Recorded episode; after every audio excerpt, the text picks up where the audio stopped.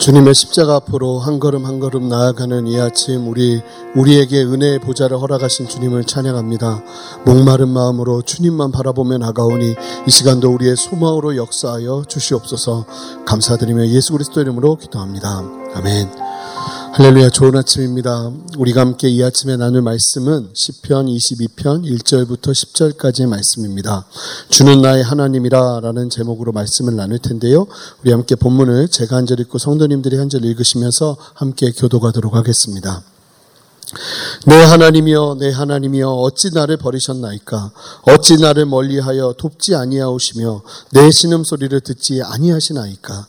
내 하나님이여, 내가 낮에도 부르짖고 밤에도 잠잠하지 아니하오나 응답하지 아니하시나이다. 이스라엘의 찬송 중에 계시는 주여, 주는 거룩하시니이다. 우리 조상들이 주께 의뢰하고 의뢰하였으므로 그들을 건지셨나이다. 그들이 주께 부르짖어 구원을 얻고 주께 의뢰하여 수치를 당하지 아니하였나이다. 나는 벌레요 사람이 아니라 사람의 비방거리요 백성의 조롱거리니이다. 나를 보는 자가 다 나를 비웃으며 입술을 비축거리고 머리를 흔들며 말하되, 그가 여호와께 의탁하니 구원하실걸, 그를 기뻐하시니 건지실걸 하나이다. 오직 주께서 나를 모태에서 나오게 하시고 내 어머니의 젖을 먹을 때에 의지하게 하셨나이다. 함께 읽겠습니다. 내가 날 때부터 주께 맡긴 바 되었고 모태에서 나올 때부터 주는 나의 하나님이 되셨나이다. 아멘. 아시는 것처럼 오늘 본문의 앞에 다윗의 시라고 표기되어 있는 것처럼 오늘 말씀은 다윗이 하나님께 고백한 내용을 담고 있습니다. 특별히 다윗은 이 내용을 보니까 지금 적들의 조롱과 비방과 핍박 속에 놓여있는 상황인 것 같습니다.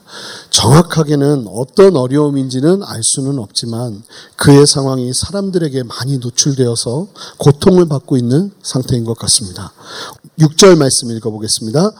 나는 벌레요 사람이 아니라 사람의 비방거리요 백성의 조롱거리니이다. 얼마나 고통스러운 상황이면 지금 나는 사람이라고 볼 수 없는 상황입니다. 나는 벌레와 같은 상황입니다. 뿐만 아니라 사람들의 비방거리고 백성의 조롱거리라고 말하고 있습니다.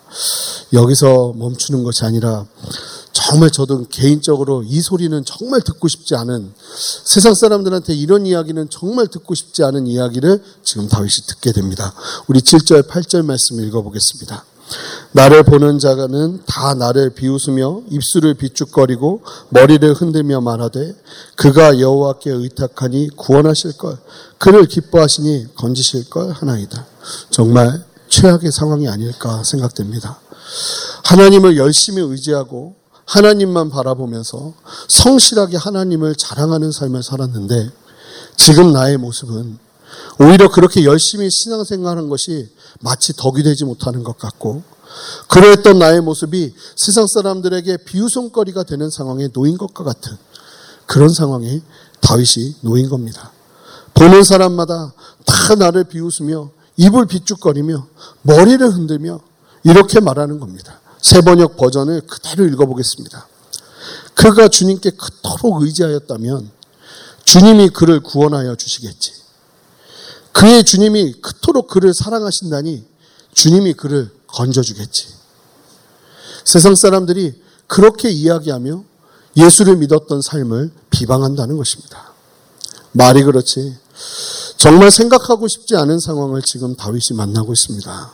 정말 최악의 환경입니다. 그런데 성도 여러분, 우리의 인생 속에서 하나님을 참으로 열심히 의지하고 하나님만 나의 전부라고 말하면서 그렇게 신실하게 나간다 해도 우리는 이러한 상황들을 만날 수 있다는 사실을 기억해야 됩니다.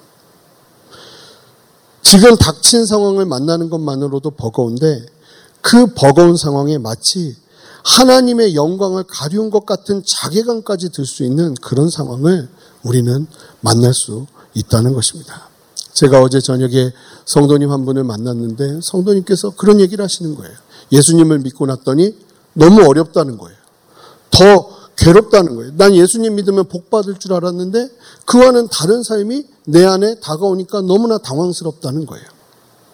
그런데 만약에 성경에서 이러한 이야기를 하고 있지 않다면 이상할 수 있지만 성경은 끊임없이 예수 그리스도를 믿고 있음에도 불구하고 하나님을 나의 구주로 영접하고 하나님을 나의 전부로 살아감에도 불구하고 이러한 상황을 만날 수 있다는 것을 끊임없이 이야기해주고 있다는 겁니다. 그래서 그분이 조금 당황할 수는 있지만 제가 그분을 바라보면서 이렇게 얘기했습니다. 지금 성도님은 참 성경적인 삶을 살고 계십니다. 듣고 싶지 않은 이야기일지 모르겠지만 하나님의 손 안에, 하나님의 계획 안에, 하나님의 뜻 안에 온전한 걸음을 걸어내고 있는 것입니다. 그렇게 말할 수 있는 이유가 있다면 오늘 말씀이 또한 그러한 삶을 보여주고 있기 때문에 그렇습니다. 조금 더 보면 그러한 상황도 서러운데 오늘 시편 저자인 다윗의 고백을 들어보니 더 힘들고 서러운 상황을 만나고 있는 것 같습니다. 그 상황은 다른 것이 아니라 바로 하나님의 침묵입니다. 우리 함께 1절 말씀을 읽어보도록 하겠습니다. 함께 읽겠습니다. 내 하나님이여, 내 하나님이여, 어찌 나를 버리셨나이까? 어찌 나를 멀리하여 돕지 아니하시오며 내 신음소리를 듣지 아니하시나이까?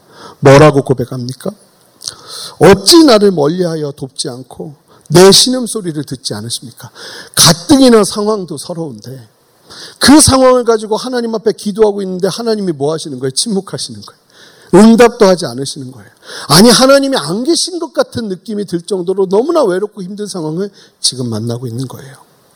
기도를 해도 아무런 응답이 없고 하나님은 안 계시는 것 같고 내 소리를 듣지 않으시는 것 같고 내가 잘 될 때는 그렇게 응답도 잘해주시는 것 같더니 정작 내가 너무나도 힘든 상황을 만나자 하나님은 침묵하십니다. 2절을 보면 더 기가 막힙니다. 우리 2절 말씀 읽어볼까요? 하나님이여, 내가 낮에도 부르짖고 밤에도 잠잠하지 아니하오나 응답하지 아니하시나이다. 참으로 기가 막힌 상황입니다. 밤낮으로 부르짖는데 응답하지 않으신답니다. 사랑하는 성도 여러분, 하나님의 말씀인 이 성경이 참으로 놀라운 것은 성경 말씀이 너무나도 현실감을 가지고 있다는 겁니다. 우리에게 희망만 이야기하는 것이 아니라 실제적으로 우리의 삶 속에서 충분히 일어날 수 있는 일들을 너무나도 정확하게 이야기해주고 있다는 겁니다. 우리의 인생 속에서도 이와 같은 상황을 만날 때가 얼마나 많습니까? 주변에서는 응답받았다 하고 하나님과 친밀하다는 이야기를 들려온다는데 나와는 상관없는 이야기일 때가 얼마나 많습니까? 그런 환경을 만날 때가 있습니다. 그렇다면 그런 환경을 우리가 만나고 있다면 우리는 그 환경 속에서 어떻게 하나님을 의지해야 할까요? 다시 한번 1절로 돌아가서 힘있게 1절 말씀 첫 번째 문장을 읽어보겠습니다. 첫 번째 줄입니다. 함께 읽겠습니다. 내 하나님이여, 내 하나님이여, 어찌 나를 버리셨나이까? 내 하나님이여, 내 하나님이여, 어찌 나를 버리셨나이까? 여러분, 이 표현은 우리에게 참으로 익숙한 표현입니다. 어디에서 보셨습니까? 그렇습니다. 바로 예수님께서 십자가상에서 돌아가시기 전에 마지막에 하셨던 하나님을 향한 고백이 바로 이 고백이었죠. 오늘 이 1절 말씀을 히브리어 원문으로 보면 그대로 읽어보면 여러분들에게 굉장히 익숙하게 들릴 겁니다. 엘리 엘리 라마 아잡타니. 이게 아람어로 바꾸면 예수님이 십자가상에서 돌아가시면서 말씀하셨던 언어가 아람어였거든요. 아람어로 바꾸면 이렇습니다. 엘리 엘리 라마 사박다니. 예수님께서 십자가상에서 외쳤던 고백과 똑같은 고백을 사실은 다윗이 했던 것이에요. 그리고 예수님도 그 다윗이 했던 고백을 기억하고 그 다윗이 했던 심정을 가지고 하나님 앞에 고백하시면서 십자가상에서 마지막 외침을 외치셨던 거예요. 예수님은요, 십자가상에서 다윗이 고백한 심경으로 하나님께 동일한 고백을 드렸는데 여러분 아시는 것처럼 예수님께서 십자가에서 죽었던 죽음이 어떤 죽음이었습니까? 사람들의 조롱과 업신여김의 끝이었고요. 참으로 처참한 상황이 예수님의 상황이었습니다. 그토록 당당하셨던 예수님이 지금 그 자리에서 하실 수 있는 일이라고는 침묵뿐이었고 늑대굴에 갇힌 어린 양의 모습이 전부였습니다. 그 십자가의 죽음의 끝에서 예수님께서 외치신 고백이 바로 엘리 엘리 라마 사박다니였습니다. 내 하나님이여, 내 하나님이여, 어찌 나를 버리셨나이까? 하나님으로부터 버림받은 것과 같은 그 절대절명의 상황 속에서 고백한 이 고백은 사실은 하나님께 원망의 고백으로 드린 고백이 아니었습니다. 오히려 이 고백을 많은 신학자들과 많은 성경학자들이 뭐라고 말하냐면, 믿음과 소망을 담아 하나님이 나의 하나님이심을 굳게 붙잡고 올려드리는 생명의 고백이었다고 이야기하고 있다는 것입니다. 그렇다면 우리는 오늘 1절 다윗의 고백이 어떤 고백인지 알 수 있는 것이죠. 그러한 상황임에도 불구하고 포기하지 않는 믿음의 고백을 지금 다윗은 올려드리고 있는 것입니다. 사랑하는 성도 여러분, 실패의 자리에서, 사람들의 조롱과 비웃음 속에서, 하나님의 침묵 앞에서도 우리가 정말로 가져야 될 신앙의 태도는 무엇일까요? 좀 실망스러울지 모르시겠지만 그럼에도 불구하고 성경적인 대답은 포기하지 않는 마음입니다. 오늘 본문의 다윗은 하나님의 응답하지 않으심에 대해서 그 상황에서 포기하지 않고 있는 것을 보게 됩니다. 하나님을 만날 때까지 그는 그럼에도 불구하고 하나님은 나의 하나님이라고 아주 명확하게 고백하고 있는 모습을 보여주고 있습니다. 그러던 다윗이 낮에도 부르짖고 밤에도 부르짖는데 보이지 않는 하나님을 향해서 끊임없이 나의 하나님을 외치던 다윗이 하나님을 만났습니다. 어디서 만났을까요? 참으로 놀라운 말씀은 3절입니다. 우리 함께 3절 말씀을 읽어보겠습니다. 함께 읽겠습니다. 이스라엘의 찬송 중에 계시는 주여, 주는 거룩하시니이다. 하나님이 어디 계셨습니까? 부르짖어도 찾을 수 없는 하나님은 다른 데 계시지 않았고 바로 이스라엘의 찬송 중에 계셨다는 것입니다. 찬송 중에 계신 하나님, 이 말씀을 원문으로 풀어보면 하나님은 이스라엘의 찬송 위에 당신의 보좌를 펼치신다는 말씀입니다. 찬송이 무엇입니까? 찬송은요, 하나님께 초점을 맞추는 것입니다. 하나님이 어떤 일을 행하셨는지에 대해서 초점을 맞추는 것입니다. 이 부분이 참으로 중요한 도전을 주는 것입니다. 잘 보시면 1절과 2절에서 다윗이 하나님을 부르짖었다고 하는데 다윗이 무엇 때문에 부르짖었을까요? 무엇을 가지고 부르짖었을까요? 아마 자신의 상황을 가지고 부르짖지 않았겠습니까? 너무 힘듭니다. 살려주십시오. 구원해 주십시오. 나 좀 도와주십시오. 그렇게 자신의 처지의 외로움, 어려움, 그런 고통들이 너무나 괴로워서 부르짖었을 것이에요. 그런데 그때는 하나님이 응답하지 않으셨어요. 그런데 찬양이 무엇입니까? 찬양은 나의 어떠함에 초점을 맞추는 것이 아니라 하나님이 어떤 분이신지를 바라보기 시작하는 겁니다. 하나님의 역사하심에 초점을 맞추기 시작하는 것입니다. 그럼에도 불구하고 나의 환경이 아니라 하나님께서 행하신 일들에 초점을 맞추기 시작하자 하나님은 그곳에 보좌를 펼치시며 역사하고 계신다는 것을 다윗이 경험한 것입니다. 사랑하는 성도 여러분, 우리가 드리는 예배는 바로 이런 시간입니다. 우리의 상황과 환경을 가지고 나아가지만 예배가 시작되는 순간 우리의 어떠함이 아닌 예수 그리스도의 행하신 십자가 구원의 사건을 찬양하면서 나의 환경을 뛰어넘는 하나님의 살아계심을 바라보기 시작할 때 하나님과의 살아있는 만남을 경험하게 되는 것이 바로 예배 시간이라는 것입니다. 그것이 바로 예배예요. 예배의 초점은 바로 하나님 당신이신 거예요. 물론 우리도 하나님 앞에 힘들다 이야기할 수 있죠. 하나님께서 우리의 마음을 아실 수 있도록 토로해야 될 시간도 있죠. 하지만 오늘 말씀대로라면 만약 우리가 지금 침묵하는 하나님을 만나고 있다면, 너무나도 괴로운 상황에서 침묵하시는 하나님을 만나고 있다면 그때 우리가 그 침묵하는 하나님을 향해서 할 수 있는 최선이 무엇인지를 오늘 말씀은 도전해주고 있다는 것입니다. 무엇입니까? 바로 찬양입니다. 이것이 바로 찬양의 힘인 것입니다. 그래서 이런 상황을 만난다면 목숨 걸고 해야 되는 것이 무엇이냐면 바로 찬양이라는 것이에요.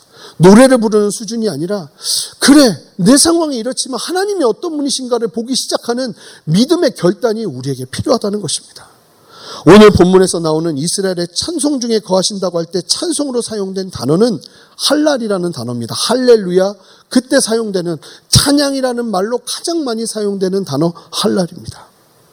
이 단어는요, 칭찬한다, 자랑한다라는 뜻이 있는데 마지막에 또 다른 뜻 하나가 있는데 아주 재밌는 뜻이 있습니다. 이 단어의 뜻 중에 또 다른 재밌는 뜻은 바보스러울 정도로 시끄럽게 한다는 뜻이 있어요. 그런데 저는 이 할랄의 마지막 의미가 주는 참으로 큰 도전이 있다는 생각을 하고 있습니다. 내 상황에서 바보스러울 정도로 시끄럽게 하나님을 자랑하기 시작할 때 하나님이 나와 함께 하시면 얼마나 깊이 경험하게 되는지 그 은혜를 경험하는 것이 필요하다는 것입니다. 상황이 어려울 때 그 상황을 묵상하지 않고 오히려 하나님을 자랑하고 소리 높여 찬양할 때 누리는 하나님과의 만남, 지금 다윗은 그 하나님과의 만남을 우리에게 도전하고 있는 것입니다. 사랑하는 성도 여러분, 이 말씀을 통해서 제가 믿는 것은 하나님의 침묵은 찬양의 자리로 부르시는 하나님의 들리지 않는 콜링이라는 것입니다. 만약에 하나님이 내가 부르짖어도 응답하지 않으시고 내가 간구해도 하나님은 안 계신 것 같은 그런 절벽 같은 상황을 만난다고 할 때 그때 우리가 목숨 걸고 해야 될 것이 무엇인지를 이 말씀이 우리에게 도전해 준다는 것입니다. 세상이 아무리 여러분들을 조롱하고 힘들게 한다고 해도 절대로 그 말에 흔들리지 마시고 하나님, 그럼에도 불구하고 내가 그 상황이 아니라 하나님의 어떠하심을 보겠습니다 하는 절대적인 믿음을 가지고 주님을 의지하기 시작할 때 그 의지하는 영혼, 심령들을 통해서 역사하시는 하나님의 역사하심을 경험하는 은혜, 그 은혜가 이 아침 우리 모두에게 필요한 줄 믿습니다. 사실은 저는 이 말씀을 삶에 어떻게 보면 원리처럼 믿고 항상 신앙생활을 하고 있습니다. 항상 기도한다고 하나님이 금방 응답하시지 않죠. 어쩔 때는 정말 안 계시는 것처럼 내가 아무리 기도해도 하나님이 응답하시지 않는 것 같은 상황을 만날 때가 있어요. 그럴 때 저는요, 이 말씀을 의지해서 목숨 걸고 뭐 하냐면 열심히 하나님을 자랑하고 찬양합니다. 내 상황이 아니라 하나님만 막 바라보는 거예요. 그러다 보니까요, 찬양가사 세상과 나는 간 곳 없고 구속한 주만 보인다는 은혜가 무엇인지가 보이기 시작하는 거예요. 정말로요, 찬양은 하나님을 만나는 너무나 빠른 길입니다. 다윗이 밤에도 부르짖고 낮에도 부르짖었는데 하나님 어디 계십니까 하는데 보니까 이스라엘 백성들이 찬양하는 그 자리에 가보니까 하나님이 거기 계신 거예요. 그 자리에서 함께 하나님을 찬양하기 시작하니까 하나님이 다시 말씀하시기 시작하는 거예요. 여러분, 여러분들의 삶 속에 이 찬양을 회복하시는 은혜가 있으시기를 주님의 이름으로 축복합니다. 지금 내가 아무리 기도해도 하나님이 내 기도에 응답하시지 않는 것 같은 그런 어려움을 겪고 계신다면 오늘 이 말씀이 여러분들이 지금 도전하고 계시는 거예요. 아, 그렇구나. 그렇다면 지금 내가 해야 될 것은 내 상황이 어떠함이 아니라 믿음에 눈들어 내게 역사하신 하나님의 역사하심을 자랑하고 찬양하고 높여드리는 것이구나. 잘 보시면 세상 사람들의 조롱과 환난과 고난 중에도 다윗이 신뢰하며 바라본 내용들이 있습니다. 우리 함께 4절 5절 말씀을 읽어보겠습니다. 함께 읽겠습니다. 우리 조상들이 주께 의뢰하고 의뢰하였으므로 그들을 건지셨나이다. 그들이 주께 부르짖어 구원을 얻고 주께 의뢰하여 수치를 당하지 아니하였나이다. 다윗은요, 그런 상황 속에서도 사람들의 이야기를 듣지 않았습니다. 사람들이 아무리 나를 조롱하고 사람들이 아무리 나를 판단해도 그 판단하는 소리에 흔들리지 않고 다윗은 무엇을 바라봤냐면 이전에 역사하신 하나님의 역사하심을 바라봤습니다. 두 번째는 우리 9절 10절 말씀입니다. 함께 읽겠습니다.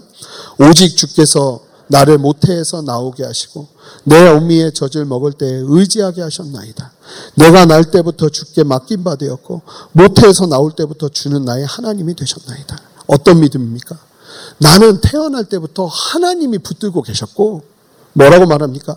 내 어미의 젖을 먹을 때 그 젖을 먹을 수 있는 힘을 하나님이 주셨다는 그 강력한 믿음이 다윗 안에 있었던 거예요. 그러니까 무슨 얘기냐면 다윗은 나는 태어날 때부터 하나님의 손 안에 있었고 지금 내 인생은 하나님의 손 안에 있기 때문에 그 사람들이 하는 말에 흔들리지 않고 내가 하나님의 부르심 앞에서 흔들리지 않고 주님을 바라볼 것이라는 강력한 믿음이 있었다는 거예요. 이 참 중요한데 저는 결혼도 마찬가지라고 믿습니다. 결혼은 반드시 예배로 진행되어야 되는 게 이유가 뭐냐면 이 결혼을 붙드신 하나님의 부르심과 하나님의 인도하심에 대한 확실한 신뢰와 믿음이에요. 하나님이 이 결혼을 허락하셨다는 믿음이 있으면 그 다음에 어려움이 올 때 어떤 일이 생기냐면 어려움이 와도 하나님이 허락하신 만남이기에 내가 이겨내야지 하는 마음이 오지 어려움이 온다고 해서 다른 생각을 하지 않게 된다는 겁니다. 하나님의 부르심은 그만큼 중요한 것이에요. 우리의 인생 속에서 결혼도 그러한데 우리의 인생 속에서 우리의 삶도 하나님이 나를 태어날 때부터 나를 부르시고 창조하셔서 나를 이끌고 계신다면 지금의 어려움도 뜻이 있겠지. 지금의 어려움도 이겨내게 하시는 아버지 하나님의 계획이 있겠지 하는 믿음을 가지고 바라볼 수 있는 은혜가 있다는 거예요. 다윗은요, 어려움 속에서도 세상 사람들이 아무리 뭐라고 말해도 그 말에 그의 인생을 들이지 않았어요. 그 말에 그의 인생이 흔들리지 않았어요. 다윗은요, 날 태어나게 하셨고 나의 하나님이 나의 전부가 되신다는 사실을 절대로 신뢰하며 그 말씀 앞에서 세상의 어떠함을 상대할 수 있었던 것이에요. 여러분들을 향해서 비방하는, 조롱하는, 아니 왜 예수 믿는데 그렇게 살아? 라는 이야기를 들을 수 있습니다. 이때 절대 그 소리에 흔들리지 마세요. 우리가 들어야 될 소리는 그런 세상의 조롱이 아닙니다. 그들은 계속 비웃을지 모르지만 그럼에도 우리는 하나님의 행하신 역사하심들을 성경을 통해 확인하고 내가 하나님의 소유임을 믿고 신뢰하며 나가는 것이 필요한 줄 믿습니다. 하나님의 말씀을 듣고 하나님의 진리를 믿는 것이 필요한 것입니다. 사랑하는 성도 여러분, 오늘 이 아침에 하나님께서 주시는 이 도전이 정말로 필요한 분들이 계신다는 믿음이 있습니다. 어떤 분들은 마치 지금 이 상황이 나의 상황이 아닐까라는 생각을 가지고 말씀을 대하는 분들도 계실 것입니다. 하나님께서 만약에 여러분들의 기도에 침묵으로 계신다면 여러분, 믿음의 눈으로 여러분들의 상황에서 그럼에도 불구하고 역사하시는 하나님의 역사하심을 바라보며 찬양의 자리로 나아가지 않으시겠습니까? 하나님께서 펼치시는 보좌를 경험하는 역사를 누리게 될 줄 믿습니다. 바보스러울 정도로 시끄럽게 주님께 집중하며 나아가는 은혜, 하나님의 새로운 역사하심과 임재하심을 누리게 되는 은혜, 그 은혜가 우리 모두에게 필요하지 않을까요? 다시 한번 기억하십시오. 하나님의 침묵은 찬양의 자리로 초청하시는 하나님의 또 다른 부르심임을 기억하시며 나아가시는 여러분 되시기를 주님의 이름으로 축복합니다. 함께 기도하시겠습니다. 하나님, 예수를 믿어도 예수가 나의 전부가 되어도 떳떳하지 못할 수 있는 상황을 만날 수 있고 실패의 자리를 만날 수 있지만 하나님, 이 말씀을 기억하며 그럼에도 불구하고 변함없이 우리의 고백은 세상의 소리에 흔들리는 것이 아니라 주의 진리 앞에서 주님의 다스리심을 믿음으로 바라보며 찬양하는 입술로 나가는 은혜 누리기를 원하오니 이 자리에 계신 모든 성도님들의 삶 가운데 역사하여 주시옵소서. 감사드리며 예수 그리스도 이름으로 기도합니다.